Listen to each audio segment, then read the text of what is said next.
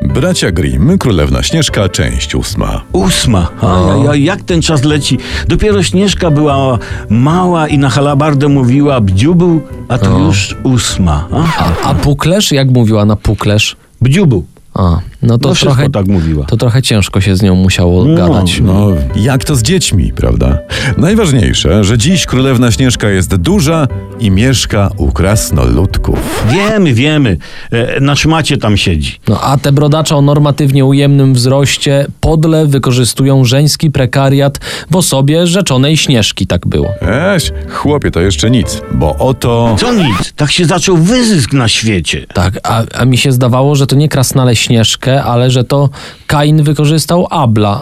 Nie. Ale, ale że ja? Śnieżka, panowie! Śnieżka jest w niebezpieczeństwie, bo oto zła macocha przebrana za starowinkę babulinkę No, Na Halloween to by furory nie zrobiła. dała jej do przymierzenia pasek, a potem ścisnęła w kibici tak mocno, że królewna padła bez tchu. Kibić ją ścisnęła, nie w kibici. To jest biernik, nie mianownik. Tak, biernik i mianownik. To, to są te nowe krasnoludki, czy... Ścisnęła ją w kibić i zostawiła bez życia. I taką ją oto leżącą krasnale znalazły po powrocie z roboty.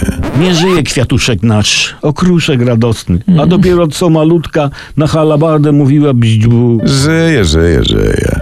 E, któryś tam, y, y, chyba koszałek czy nie- nieśmiałek, rozpiął jej pasek, odrzucił i dziewczynka ożyła. No Jasne, to jest normalne, tak? Zawsze rozpina się paski nieżywym dziewczynom, tak? Najważniejsze, że ożyła, tak? Ach, jak smacznie spałam.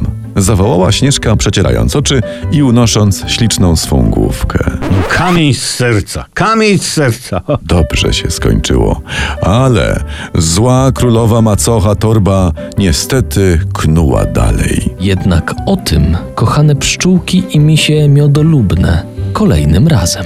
Dobra, a teraz e, Bączek Nadobny powie, kto jest naszym sponsorem. Sponsorem dzisiejszego odcinka jest Bagder Man, wytwórca ziołowych czopków rozweselających. Zielone cztery litery i masz to gdzieś.